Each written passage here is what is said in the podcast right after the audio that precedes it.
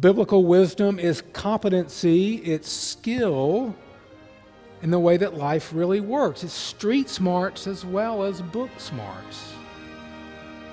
It's taking the nuts and bolts of life, these choices, these decisions, these experiences, all of these things, and having them fit together in a way that's sturdy.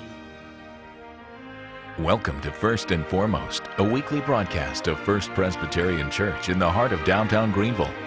Senior Pastor Richard Gibbons invites you to join us as we study God's Word together and discover what is first and foremost in our lives. This Sunday, we're looking at foundations and wisdom. Listen to God's Word.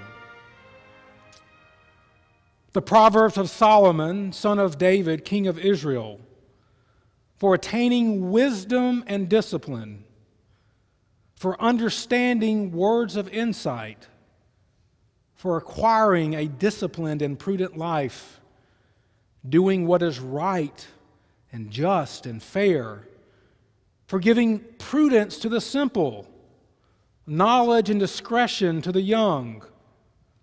Let the wise listen and add to their learning, and let the discerning get guidance for understanding proverbs and parables, the sayings and riddles of the wise. The fear of the Lord is the beginning of knowledge, but fools despise wisdom and discipline. Drop down to verse 22. This is Lady Wisdom calling out. She says, How long will you simple ones love your simple ways? How long will mockers delight in mockery and fools hate knowledge? Verse 32.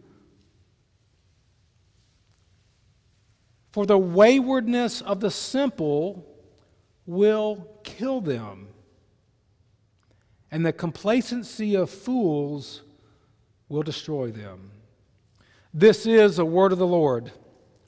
Thanks be to God. We face choices every day what you're wearing this morning, you made a choice. Where you'll go to lunch after the service, whether it be home or somewhere out, that will be a choice as well.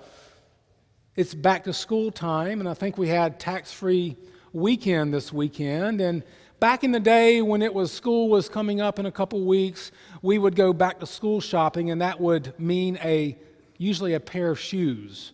And when I was a wee lad, that meant one thing you go to Belk department store in my case, it was Belk and Greer, which is Belk Simpson, and you had two choices in shoes. You could either get leather or you could get canvas.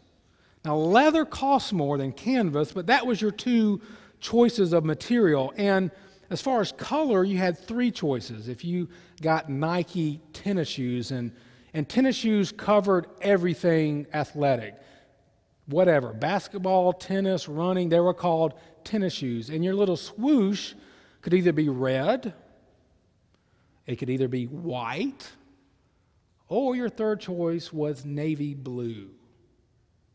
That was it. Leather canvas, red, white, or blue stripe, that was it. Friday, my wife and four children go to Academy Sports to get shoes. Toto, we're not in Kansas, Kansas anymore.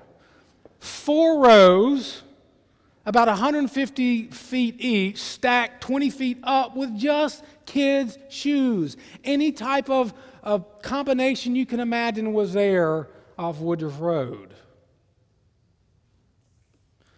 On more serious decisions, rather than a pair of shoes, that I've heard from some of you recently, did I make the right decision to go to the college that I'm going to in just a couple weeks?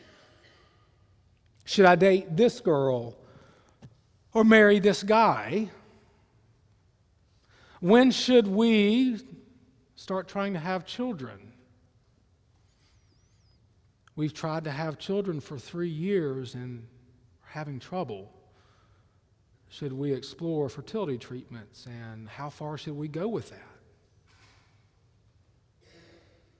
Should I take a job that sounds like a good opportunity for me?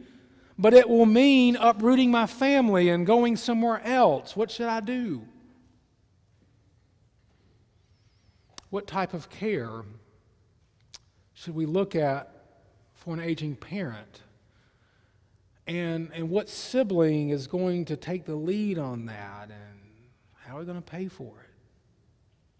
Heard that last week or two. I've also heard from a couple of our senior saints who happen to be widows, and, and this is the tension they face, the choice that they face. Again, these choices aren't black or white. They're not obviously good, obviously evil. They're not moral choices. They're ambiguous. They're gray. And here's what I'm hearing from them Should I remarry? Because if I do remarry, I lose some financial gain.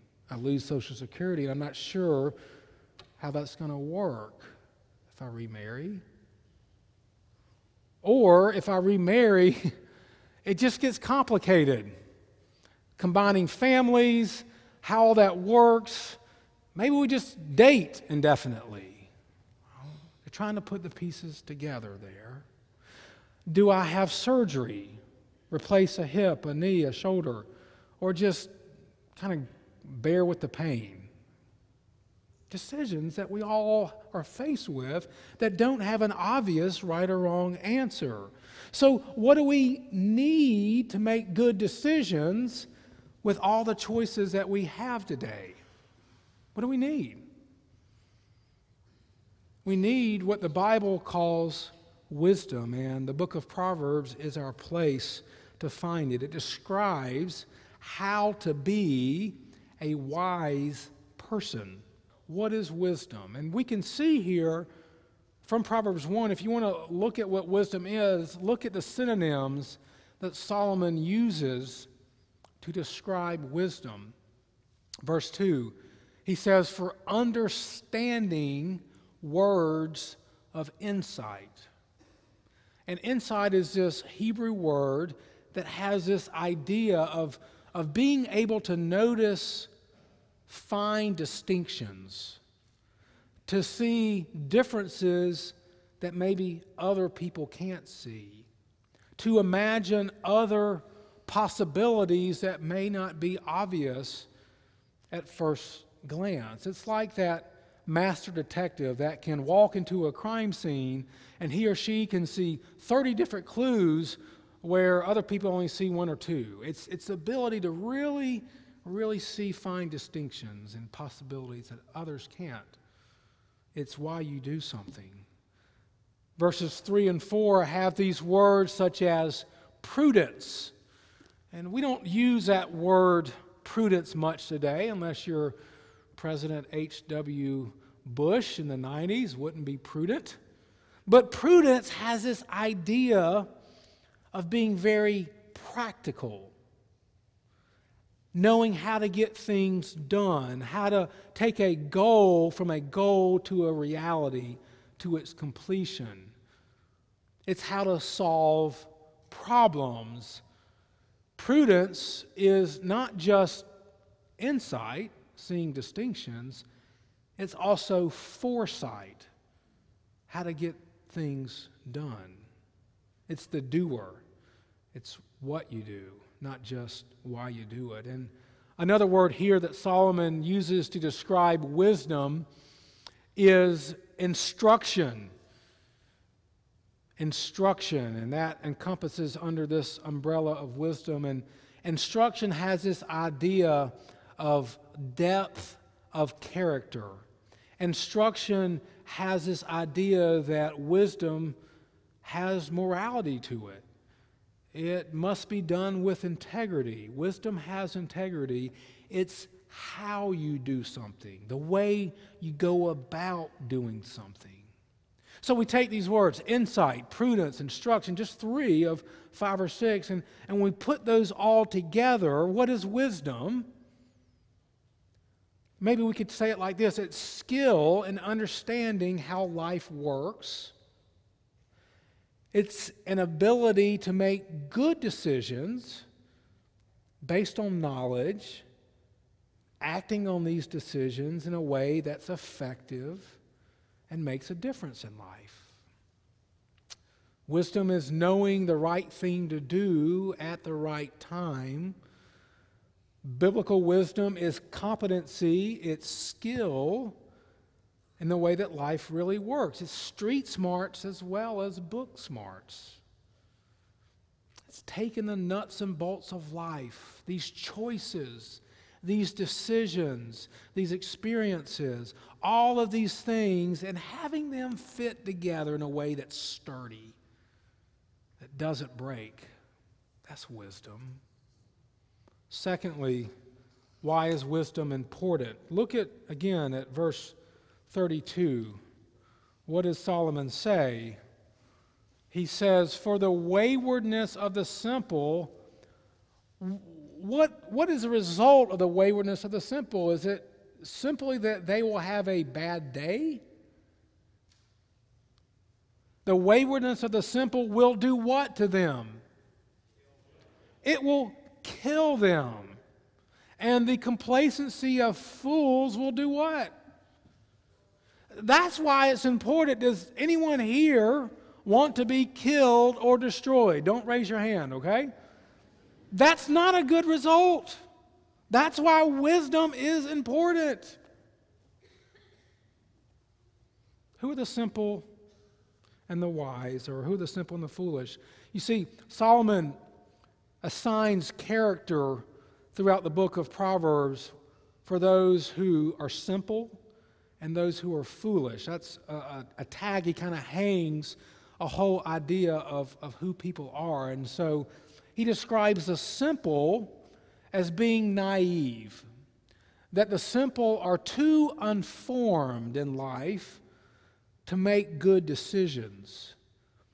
The simple are those who have not had um, life smack them in the face enough to know what to do. They haven't learned from their mistakes. It's what my dad said, they haven't learned from the school of experience, the school of hard knocks, which is often harsh, but pretty effective, right? The naive, the young, the foolish haven't done that yet. That's why they're simple. One Old Testament scholar in a commentary describes foolish people as being set in his ways, and I'll use the masculine pronoun. There are probably some women here, maybe, that are foolish, but maybe not. It's probably more of a male thing. Self righteous, opinionated, stubborn, hard to persuade, pushes back against instruction, against correction. Foolish people are sure that they know. You know anyone like that? Obviously, not anyone here, but might you know someone like that in your neighborhood or in your workplace? both simple and foolish, aren't in tune with the way the, that life really works. How life is put together, what to do in a given situation, and they aren't able to read a situation and respond appropriately. You see, biblical wisdom, friends, is not one size fits all. The simple and the foolish don't get that. They don't see those distinctions. And here's the way Solomon plays that out later in the book. In chapter 26, he has these two couplets together, and he says this He says, Answer a fool according to his folly, or he will be wise in his own eyes. So you're to answer a fool according to his folly, or he'll be wise in his own eyes. And just below that, he says, Do not answer a fool according to his folly, or you will be like him yourself, which you don't want to be. Okay, so which is it? Do you answer a fool, or do you not answer a fool? See, we can't read Proverbs as a, a, a list of rules set in cement. That's not their purpose because we know life doesn't work that way, does it? Proverbs describes wisdom as navigating life well in real time, in the moment when you're facing decisions that there's no obvious right answer to, Answer a fool, don't answer a fool. This isn't a contradiction. What Solomon is saying is sometimes you do, sometimes you don't. Or as Kenny Rogers says, you got to know when to hold them, know when to what? Hold them. Takes wisdom in that situation, maybe luck in Kenny Rogers' situation. But a wise person knows the difference. The simple and the foolish don't. And here's a kicker for us in a, an instant have it now culture. The wisdom that Solomon is speaking of here in Proverbs isn't instant.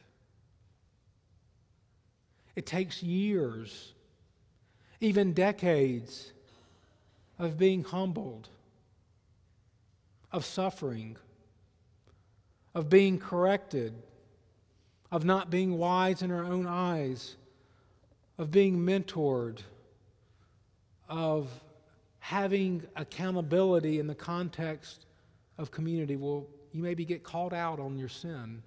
It's what one author calls a, a long obedience in the same direction. That's, that's wisdom. And it doesn't happen in an afternoon, and you can't get it in a long weekend. I'm sorry, I wish you could. It's hard, it takes years, but it's worth it. Because what's the alternative? Death, destruction, bad decisions that blow up on you. And many of us sitting here have had bad decisions that's blown up on us, and we're trying to put the pieces back together. Review what's wisdom? Wisdom involves insight, it involves understanding, it involves prudence not done quickly, takes years. Second, it's important because not having it can end in death. So the question, the question that I hope you're asking yourself as we move to a conclusion, given all this, how do we get wisdom? Where do we find it? And Solomon anticipates that question and gives us the answer here in verse 7. And, and verse 7 is, if you want to distill the whole book of Proverbs down to a verse, down to a phrase, it's found in verse 7. Look at it with me. Solomon says, The fear of the Lord is the beginning of knowledge. Fools despise wisdom and discipline. The fear of the Lord is the beginning of knowledge. Now, let me make sure that you're tracking with me this morning because to me, fear is not a good thing. In life, not good to fear. And even in the Bible, fear is not seen as a good thing normally. Perfect love casts out all fear. Paul says that God hasn't given us a spirit of fear and timidity, but a spirit of love and of power and of self discipline. So, why does, why does Solomon say that the fear of the Lord is the beginning of wisdom? Because obviously, here, fear is a good thing. You want to have fear, right? How so? Maybe I can explain it like this there's two ways to be fearful when you come into the presence of another person. See if you agree. The first, first way to be fearful is if you think that that person will hurt you, maybe will hit you, will physically do violence to you, or maybe that person will say something mean to you or has said something mean to you, which actually hurts worse than being physically hit. And we'll talk about that when we deal with the power of words in a couple weeks.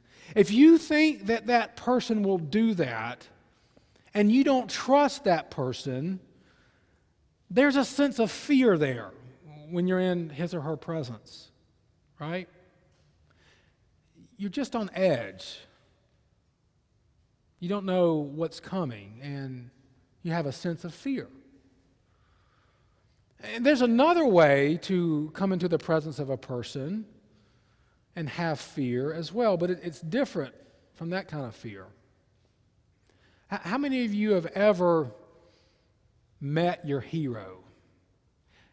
Someone that you just idolize, maybe as a young boy or girl, maybe as an adult, a sports figure, an entertainer. Maybe you were a Reagan man or woman and you saw him campaigning in the 80s and you just met Ronald Reagan and it was. How many of you have ever done that? What, what was going on inside as you approached that person? What were you feeling? Was your heart beating a little faster? Was your adrenaline kicking in and you kind of had this nervous energy? Did you maybe sort of, when you approached that person, almost felt like you reflexively or instinctively almost needed to bow before them because you so respected them and you so revered them and you held them in such high regard that you had this, this fear, but it, it's a, a good kind of fear. It's, it's a joyful kind of fear as you made your way into their presence. And maybe Maybe you were close enough that you got to touch him or her. Or maybe you enjoyed conversation with them for a brief moment and it blew you away. you were undone after that. You walked away and said, Mine eyes have seen the glory. I'm ready to go. They had such an impact on you. Friends, that's 1 verse 7. That's the fear that Solomon's talking about. That sense of awe and wonder and delight in the presence of the king. You see the difference there?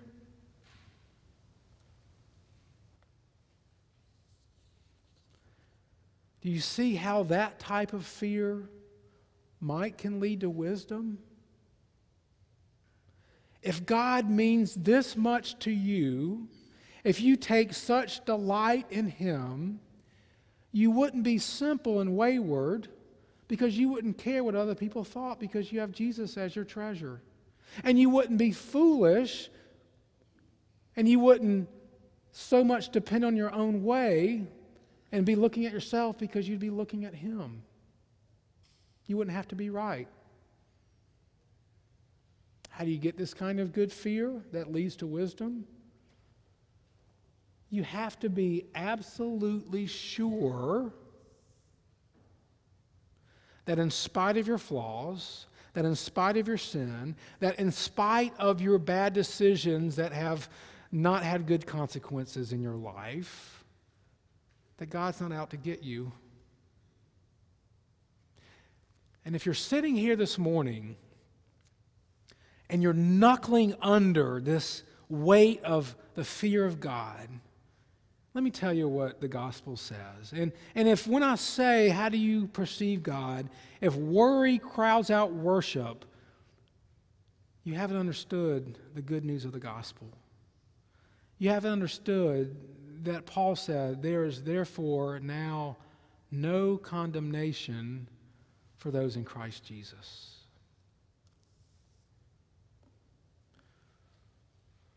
When you know you don't stand condemned, you get wisdom by drawing, drawing close to God. By being in His presence, by praying, by gathering for worship, both here as a corporate body and alone, by reading His Word, by getting to know Him and getting to know your own heart. When you do that, friends, wisdom will mark your life. Slowly, but surely. And there's a good kind of foolishness that Paul talks about also It's the foolishness of the cross.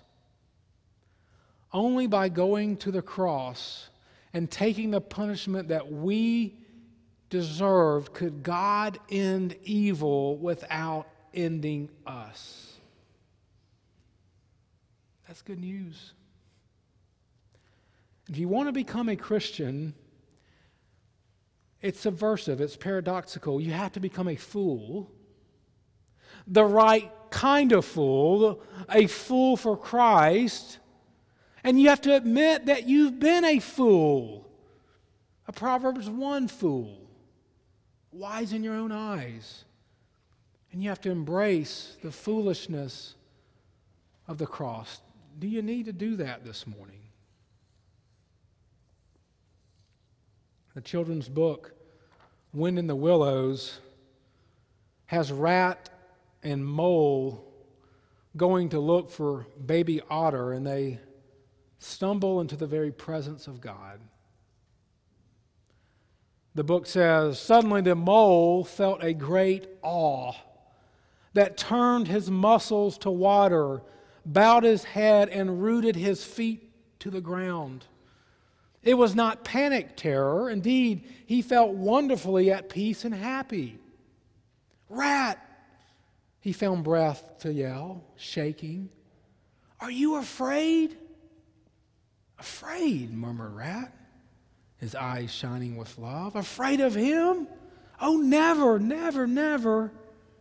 And yet, and yet, O oh mole, I am afraid. Then the two animals crouching to the earth, bowed their heads and worshiped. That's the fear of the Lord that Solomon's talking about.